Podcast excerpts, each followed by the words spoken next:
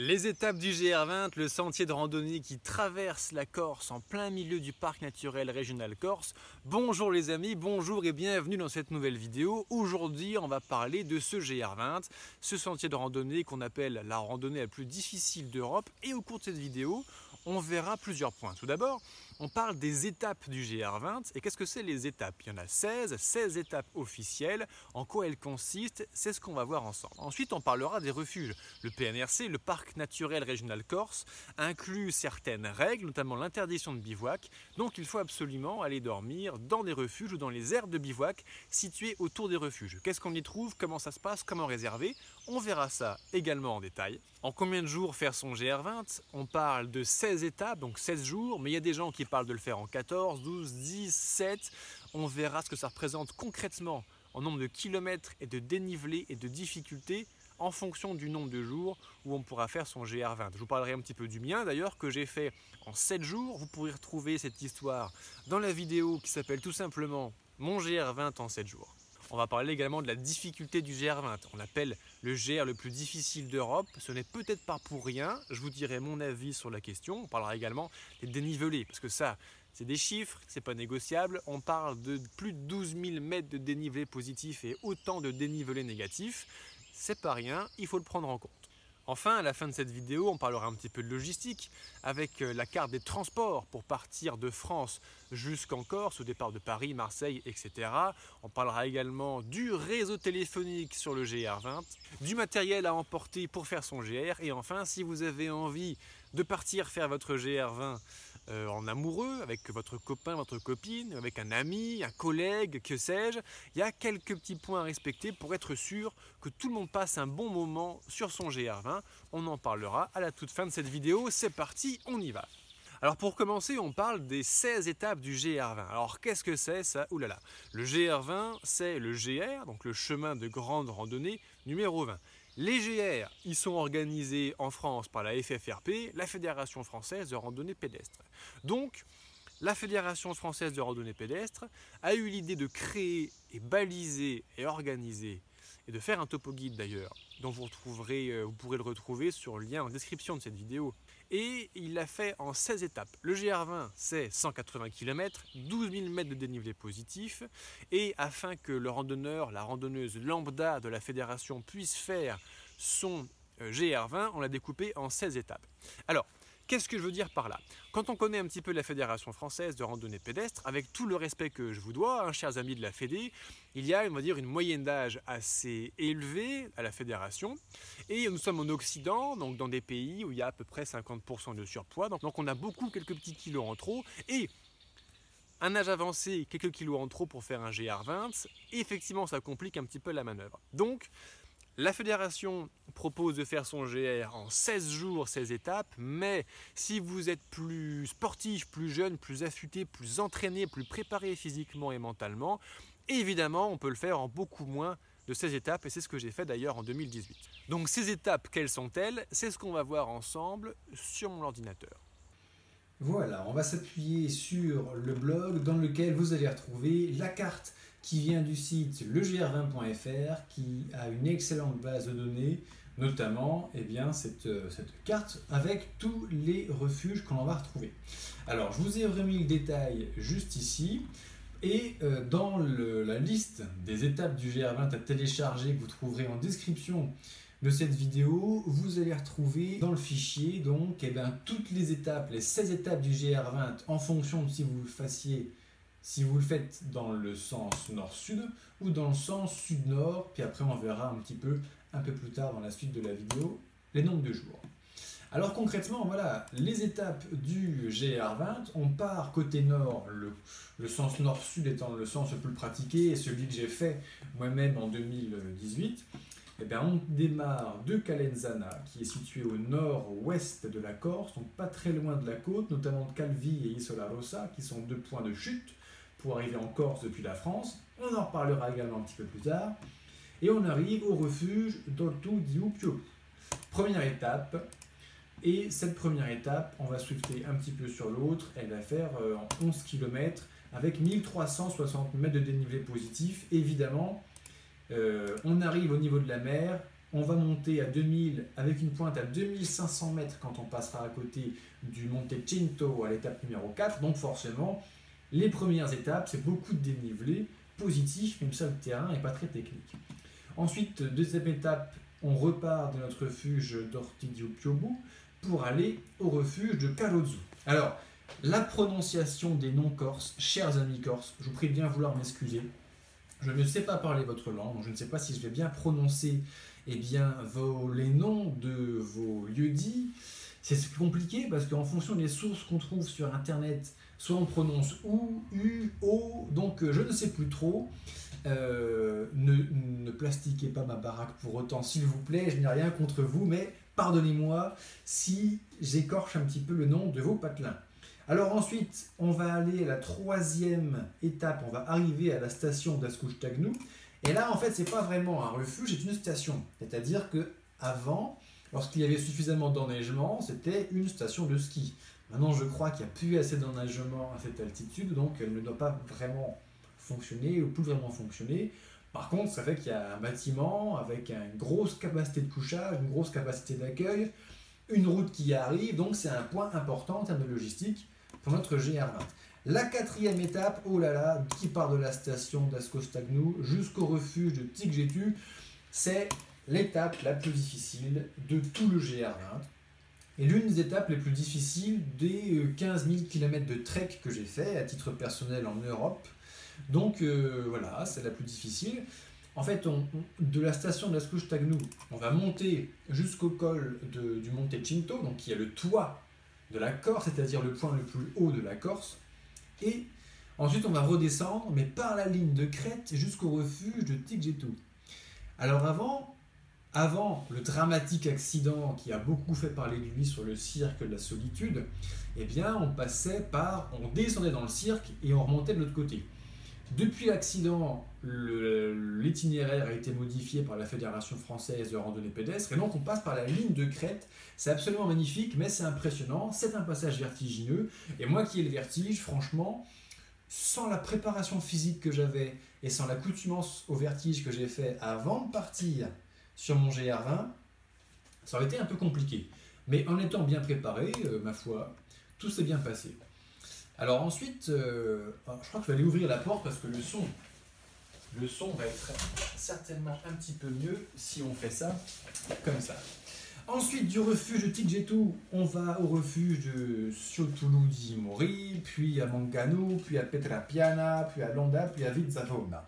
Alors Vizzavona, c'est pas un refuge, c'est une ville une vraie ville avec euh, des refuges, des auberges, des hôtels, euh, des habitants dedans, avec des restaurants, un fameux restaurant d'ailleurs, euh, une gare qui passe, on en reparlera dans la section transport à la fin de cette vidéo. Donc c'est une ville entière et vous allez y trouver beaucoup de choses. D'ailleurs, Vizzavona, c'est un peu, de manière symbolique, la séparation entre la partie nord du GR20 et la partie sud, hein, puisque c'est situé vraiment au milieu, là, hop. Donc le GR Nord, la partie la plus montagnarde, la plus difficile, notamment dans, les premiers, dans la quatrième étape, hein, qui est juste ici. Et le sud, il y a beaucoup moins de dénivelé, un terrain beaucoup moins technique, bien que les étapes soient plus longues, d'ailleurs on peut les recouper quand même, eh bien c'est plus, euh, facile. Donc ensuite, deuxième partie, la partie sud du GR20, on va aller à Campanelle, Prati, Usholu, Amatalza, Azinao, Ipaliri, où vous aurez une magnifique variante d'ailleurs à cette étape que je vous conseille, qui est la variante des aiguilles de Bavela, qui sont magnifiques. Et enfin, 16e et dernière étape de Iparili jusqu'à Conca. Conca arrivé, félicitations, vous avez réussi à faire votre GR20. D'ailleurs, toute la donnée de, des étapes, leurs kilomètres, leur dénivelé, les variantes, vous pouvez les retrouver en téléchargeant eh bien, les étapes du GR20, le fichier dont vous trouverez le lien en description de cette publication pour l'avoir sous les yeux. Alors le parc naturel régional, le PNRC Corse et les refuges, comment ça marche? Concrètement, il est strictement interdit, pour faire simple, de bivouaquer dans l'intégralité du PNRC, qui recouvre une bonne partie de la surface de l'île de la Corse et 100% du tracé du GR20 de toute façon. Interdit de bivouaquer en sauvage, donc nous devons soit dormir dans les bivouacs, soit dans les aires de bivouac qui sont situées aux alentours des refuges. Donc soit vous prenez votre tente pour partir le faire en autonomie, soit vous louez une tente sur place ou vous dormez sur place en refuge, mais les places sont chères. Le GR20 de mémoire, c'est plus de 20 000 candidats euh, par an. Les nombres de places est très limité, il y a des refuges parfois de 12-15 places à l'intérieur. Donc si vous voulez préparer votre GR20 et dormir en dur, il faut réserver. Pour ce faire, le PNRC a mis en place une plateforme de réservation en fait en ligne qui regroupe les 16 hébergements. Vous retrouverez cette plateforme de réservation en description de cette publication et vous pouvez voilà, à l'avance réserver tel jour, telle date euh, et voir les places qu'il y a disponibles. Attention, depuis 2022, par un arrêté municipal, les départs de Conca sont interdits après 11 heures. Pourquoi? Parce qu'en général, c'est bon de partir tôt sur le GR20 pour tout le monde, mais les gens qui partent, alors qu'ils sont limite limite suffisamment affûtés physiquement et accoutumés à la montagne pour faire une étape par jour et qui partent après 11 heures de Conca, euh, ça finit tard sur les sentiers. Donc on se pète les risques d'orage, les risques d'accident qui sont liés aux orages. Rappelez-vous le dramatique accident du cirque de la solitude qui a coûté la vie à plusieurs randonneurs, randonneuses. Ça s'est passé justement sur le GR20 en milieu fin d'après-midi avec un orage qui a éclaté. Donc interdiction de partir après 11 heures par arrêté communal. Alors en combien de jours faire son GR20 Ça c'est une excellente question. Quand j'ai préparé mon GR20, j'avais entendu tout, mais absolument tout et n'importe quoi. C'est ça qui est un peu compliqué dans la vie et surtout sur internet. C'est-à-dire qu'il y a des gens qui m'ont dit le GR20 c'est 16 étapes, 16 jours, tu peux pas faire moins sinon tu vas te blesser. Et à côté, j'avais des gens qui me disaient bah le GR20 c'est cadeau, c'est 4 jours in the pocket. Alors qui croire? Il y a certainement un équilibre entre les deux et ça dépend beaucoup de nous, de notre niveau de préparation. Alors concrètement, qu'est-ce que ça représente en nombre de kilomètres et de dénivelé par jour en fonction du nombre de jours? C'est ce qu'on regarde ensemble sur mon ordinateur. En combien de jours faire son GR20 Le GR20, c'est à peu près 186 km. C'est environ 12 000 mètres de dénivelé positif et 12 000 mètres de dénivelé négatif. Évidemment, on part au niveau de la mer, on revient au niveau de la mer, donc à quelques centaines de mètres près, c'est ça. Donc si on fait notre GR20 en 16 jours, une rapide équation nous permet de calculer que ça fait une moyenne de 11,6 de 11 km et par jour en se mangeant 750 mètres de D+, et autant de D-. Si on fait, alors ça c'est la base, et donc on a beaucoup parlé euh, au début de cette vidéo sur le fait notamment que le GR étant fait, euh, les étapes officielles du GR20 étant faites par la Fédération française de randonnée pédestre, eh bien, il faut, pour qu'il soit accessible à tout le monde, la FFRP prévoit de le faire voilà, en 16 étapes, ce qui fait de toutes petites étapes. Cependant, effectivement, euh, en plus des dénivelés, il y a une forte technicité de terrain, voire des passages vertigineux. Bon, si vous le faites en 14 jours, je vais prendre les, les nombres de jours dont on parle le plus pour accélérer la manœuvre. 14 jours, ça fait 13 km par jour, 850 mètres de D+, et autant de D-. Si vous le faites en 12 jours, on monte à 15 km, 1000 mètres de D+. À 10 jours, on arrive à 18 km, 1200 mètres de D+. Donc ça commence à être sérieux. Ça commence, à partir de 10 jours, à s'adresser uniquement aux randonneurs qui ont pied montagnard, qui sont affûtés, qui sont prêts. Ce qu'ils font en 7 jours, j'ai fait mon GR20 en 7 jours, par exemple, ça veut dire qu'on se mange 26 km et demi par jour et 1700 mètres de dénivelé positif et autant de dénivelé négatif. Euh, ça commence à causer. Ça commence à causer. Quand j'ai fait mon GR20, moi j'avais fait 3 GR en un, c'est-à-dire que j'ai fait mon GR5 alpin, mon tour du Mont Blanc et mon GR20. Et il se trouve qu'en regardant mes données, euh, en ayant cumulé les trois, ça fait en gros un mois de GR en haute montagne, je suis arrivé à 28 km par jour de moyenne et 1818 mètres de dénivelé positif. Encaisser le rythme euh, sur quelques jours de GR20, évidemment, c'est plus facile, mais à long terme, c'est ce que je suis capable d'accomplir avec une excellente préparation physique. Donc, c'est du sérieux. Et enfin, si on le fait en 6 ou en 5 jours, vous voyez ce que ça représente concrètement. Voilà, faire son GR20 en 5 jours, ça veut dire se payer 37 km tous les jours, 2400 mètres de D+, tous les jours et 2400 mètres de D- tous les jours. Euh, je ne connais pas beaucoup de randonneurs capables de faire cela sans se blesser. Sans se blesser. Je connais pas beaucoup de ménisques, de ligaments croisés, de chevilles qui sont capables de se payer 2400 mètres de D- tous les jours, plusieurs jours d'affilée, sur un terrain extrêmement minéral, avec un sac de 10, 12, 15 kg dans le dos, sans se blesser.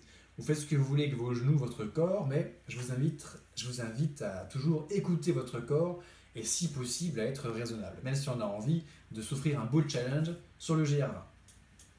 Pour ma part, j'ai fait mon GR20 en 2018. Donc à nouveau, vous retrouverez la vidéo si ça vous intéresse de mon récit. Euh, et ce qui s'est passé à l'époque, c'est que j'ai fait mon GR20 en 7 jours. Alors attention, on va commencer à être précis sur, sur la question. Euh, on reparle dans un instant de la difficulté du GR20, c'est voir quel niveau de préparation il faut avoir. Quand les gens disent Ah, moi j'ai fait mon GR20 en 7 jours, je suis un ouf, ils ne vous parlent que de leur performance physique qui est un, une belle performance, un beau challenge. Si vous avez des choses à prouver, vous mettre au défi, le GR20 c'est un excellent défi physique, effectivement. Par contre, en général, ils vous parlent peu ou pas assez à mon goût de leur préparation physique. On n'improvise pas un GR20 en 7 jours. Non, c'est pas vrai. Et en 4 jours, on ne l'improvise pas, c'est extrêmement dangereux. Donc, je vais vous parler de comment je me suis préparé à l'époque et ce qu'était mon GR20. Concrètement, pour ceux qui ne me connaissent pas encore, les randonneurs, les randonneuses qui seraient en train de me découvrir sur cette vidéo, je suis David Blondeau, je suis un randonneur passionné et un formateur en randonnée depuis 2017.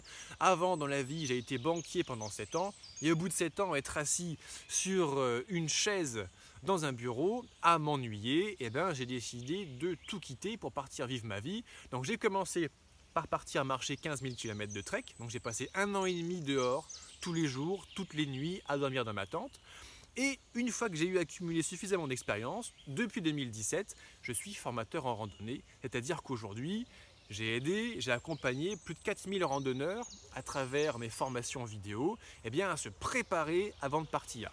Alors je les prépare spécifiquement sur un projet. Aujourd'hui, si tu regardes cette vidéo, j'imagine que le GR20 est quelque chose que tu as en tête qui est important pour toi.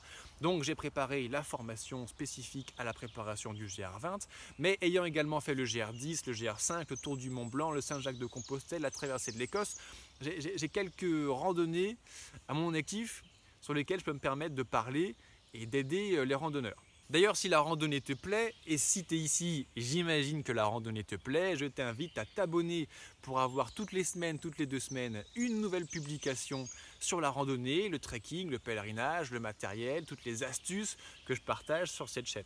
Également, n'hésite pas à liker cette vidéo et à me dire en commentaire ce que tu en as pensé. Et si tu as une question sur ta préparation du GR20, j'y répondrai avec plaisir. La difficulté du GR20, le GR le plus difficile d'Europe. Info ou intox Vrai ou faux? Ah Alors il y a deux choses. C'est-à-dire qu'ici, on est sur YouTube, Facebook, mon article de blog, mon Instagram. Je ne sais pas par où est-ce que tu es passé pour voir cette publication, mais il s'agit d'un média euh, grand public, ouvert à tout le monde, que tout le monde peut voir. Le problème du GR20, c'est qu'il est difficile. Et quand un GR est très... Euh, médiatisé, il y a beaucoup de gens qui rêvent de le faire et qui y vont sans être préparés. C'est là que les conneries commencent, c'est là qu'il y a des blessés, voire des morts. Bon, alors ça peut, hein, ça peut. Alors, donc je vais dire, sur ce réseau grand public où on est, oui, le GR20 est le GR le plus difficile d'Europe. Bon, alors après, tu sais, des fois sur YouTube, on peut mettre chaîne interdite aux moins de 18 ans. Moi mon contenu il n'est pas explicite euh, sexuellement, donc je n'ai pas mis interdit aux moins de 18 ans. J'aurais pu mettre interdit aux gens qui ne peuvent pas marcher plus de 25 km par jour avec un sac de 15 kg euh, en moins de 7 heures, mais c'est pas le sujet. Je m'adresse à tout le monde, donc tout le monde va écouter potentiellement cette vidéo. Entre nous, je vais te dire que si tu es un randonneur expérimenté, avec le pied fait, avec quelques milliers de kilomètres au compteur, si tu es habitué au GR de haute montagne, si tu as un matériel fin, si tu as une bonne préparation, si ton corps est prêt, alors le GR20 n'est peut-être pas le GR le plus difficile d'Europe. En tout cas, pas la randonnée, pas le trek le plus difficile que j'ai fait. Par contre, en termes de GR, donc un sentier de grande randonnée, qui est une marque déposée par la fédération, hein, euh, oui, effectivement, le GR20, c'est la randonnée balisée par la FFRP la plus difficile de France. Il est plus difficile que le TMB. Concrètement, le GR20, on parle de faire 180 km environ et 12 000 mètres de dénivelé positif. Il y en a même qui disent qu'il fait 13, 14 000. Retenons ce chiffre de 12 000 qui fait à peu près consensus quand on cherche de la donnée. Bon, c'est plus en termes de chiffres purs que le Tour du Mont Blanc par exemple. Imaginons que le GR20 ce soit une ligne de 180 km de long et de 12 000 km de haut. Ça voudrait dire qu'en fait, c'est une randonnée avec une pente en moyenne de 6,6%. Alors en vérité, vu qu'il y a 6,6% en dénivelé positif et autant en négatif, ça fait comme si on était sur une pente moyenne de 13,2%. Donc on est toujours en train de monter, toujours en train de descendre, comme sur tous les GR de montagne d'ailleurs, mais particulièrement sur celui-ci. Euh, on a 13,2% de pente moyenne sur le GR20. Sur un tour du Mont Blanc, pour ceux qui le connaissent, le TMB, on est un petit peu en dessous, on est à 12,5-13%. Pour ceux qui sont frottés un petit peu au GR5, euh, sur le côté alpin, la grande traversée des Alpes, ou le GR10, la grande traversée des Pyrénées, qui sont de magnifiques GR avec de forts dénivelés, on n'est pas à ce niveau-là, hein. on est à 11-12%. Donc oui, en termes de chiffres, le GR20, en termes de dénivelé sur le nombre de kilomètres parcourus, c'est le plus violent. Et c'est pas le pire, parce que le pire, le plus difficile, c'est que c'est le terrain le plus technique, avec le passage le plus vertigineux, la fameuse étape numéro 4, et également euh, les passages les plus techniques qui parfois ressemblent plus à de la varap, hein, à de la petite escalade, qu'à de la randonnée. Il y a beaucoup de mains courantes. Il ne faut pas avoir un 6A ou un 6B en, grimpe pour pouvoir faire son GR20, mais il y a des endroits où effectivement, c'est pas que de la randonnée. Il va falloir passer des passages avec des mains courantes, donc des chaînes qui ont été installées pour nous aider, qui sont techniques, ça fait travailler tout le corps, etc. Donc oui, le GR20 est une randonnée difficile. Alors pour aller se frotter au GR20 sur l'île de Beauté, comment faire pour partir de France pour aller jusqu'en Corse? Eh bien, Dans l'article que j'ai fait il y a quelque temps déjà sur le GR20, hein, qui s'appelle Les cartes ultimes du GR20, dont vous trouverez un lien juste en dessous en description de cette publication, eh bien, on, a on a trouvé une carte qui est intéressante et on va la regarder ensemble sur mon ordi. En termes de transport, donc on va descendre un petit peu dans l'article pour retrouver la carte que je cherche et que voici, carte qui vient toujours de legr20.fr. Je salue les excellents confrères qui ont fait ce, travail de mettre en image ce, que ce dont je vais vous parler en quelques instants, c'est-à-dire que la Corse, évidemment, c'est une île, donc pour partir de France, arriver en Corse, il y a plusieurs solutions. L'avion, il y a quelques aéroports en Corse, Bastia, Ajaccio, Figali et un tout petit aéroport à Calvi. Je pense qu'il est beaucoup, beaucoup moins bien desservi. Euh, des départs, il y en a partout, hein, Paris, Marseille, euh, etc. Beaucoup de grands aéroports français. En bateau, si vous pouvez vous offrir euh, le luxe, pour ainsi dire, de faire la traversée de la Méditerranée en bateau, je vous y invite parce que c'est trop bien, c'est le début de l'aventure. Monter dans un bateau, traverser une mer pendant 6-8 heures de traversée, puis débarquer sur une île avant de la traverser à pied, c'est magnifique, c'est ce que j'ai fait. Et du coup, pour le départ de Calenzana, évidemment débarquer à l'île Rousse, Isola Rossa ou Calvi vous met à une journée ou une demi-journée de marche du départ de Calenzana. Et de l'autre côté, Porto Vecchio, évidemment, pareil, c'est 15-20 km de marche euh, environ pour monter après à, à, Conca. Donc ce sont les deux destinations à privilégier. Mais si vous arrivez ailleurs sur l'île, il y a quand même un petit peu d'infrastructure, c'est-à-dire qu'il y a une ligne de chemin de fer en Y qu'on voit ici, qui relie euh, le nord du centre. D'ailleurs, pour celles et ceux d'entre vous qui aimeraient faire leur GR20 en deux fois ou juste une, moitié, que ce soit le sud ou le nord, bah, Vizavona est desservie par cette ligne de chemin de fer. Il y a également des autocars, des navettes qui sont proposées de Calvi à Calenzana et de Conca à Porto Vecchio. Vous pourrez trouver plus d'infos sur internet sur les horaires et le prix de ces navettes. Le réseau téléphonique. Allô chérie, ça capte? Eh ben non, ça capte pas.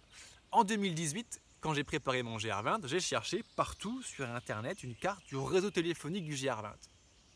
Je l'ai pas trouvé. Donc, ben ma foi, je l'ai fait.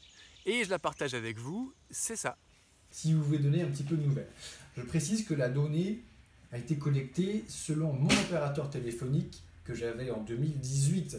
Bon, vu le coût d'installation d'une antenne euh, en haute montagne. Déjà en plaine, ça coûte un million. Donc quand on fait le BTP en, hélico, forcément, ça coûte beaucoup plus cher. Je pense que c'est pas voué à évoluer jusqu'à temps qu'il y ait un réseau euh, satellitaire qui couvre la planète entière. Hashtag Elon Musk et, euh, et ses petits projets. En attendant qu'Elon couvre la Terre d'ondes depuis des milliers de satellites mis en orbite, eh bien, vous avez la possibilité déjà de capter avec votre téléphone portable. évidemment, à Calenzana, à, et à Conca, à Vizabona, la ville du milieu, mais pas que. Le refuge de Capanel, qui est pas loin de Vizza, bénéficie encore de son réseau. Euh, Bavella Village également va capter. Et vous avez deux passages sur le GR Nord, la station d'Ascoustagnou, donc juste avant la fameuse quatrième étape compliquée, vous allez pouvoir capter et donner des nouvelles. Et également au Castillo di Vergio, qui est un col où il y a d'ailleurs un excellent hôtel, restaurant, camping, air de bivouac pour les randonneurs. Vous allez également capter du réseau téléphonique là-bas. En termes de matériel, le mieux c'est de partir léger parce que le confort c'est la vraie, parce que la légèreté, c'est le vrai confort sur les sentiers de randonnée, mais pas trop. Il faut quand même pouvoir partir en sécurité, pouvoir se préserver en cas de grosses précipitations, de température froide la nuit. Même sur la haute saison, juillet-août, on peut se prendre des, nuits, euh, des gelées blanches à 0 degré. On peut se prendre des gros orages, ça arrive tous les ans. La Corse, c'est quand même un peu un nid à orage. Donc, il faut avoir quand même suffisamment de matériel. Je mettrai le matériel essentiel que j'ai pris pour faire mon GR20 en description et un lien également vers euh, la liste de matériel de randonnée à télécharger que je t'ai préparé. Et enfin, si tu veux partir faire ton GR20 et partager cette expérience extraordinaire, parce que le GR20, il s'agit de monter quand même sur un sentier de randonnée à environ 2500 mètres d'altitude, sur une ligne de crête où à droite tu as la mer Méditerranée, à gauche tu la mer Méditerranée, et c'est absolument magnifique. Mais il se mérite quand même. Déjà, il faut être prêt et savoir qu'on est prêt soi-même avant de partir le faire. Et si en plus on part en couple, avec ton chéri, ta chérie, un ami, collègue, qu'importe, il faut être sûr que tout le monde passe un bon moment. J'ai fait une vidéo il n'y a pas si longtemps que ça, aussi quand même c'était pour la Saint-Valentin de 2021, ça fait un an et demi maintenant, qui s'appelle Randonnée en couple. Cette vidéo, à ma surprise totale, a été un énorme bide. C'est incroyable.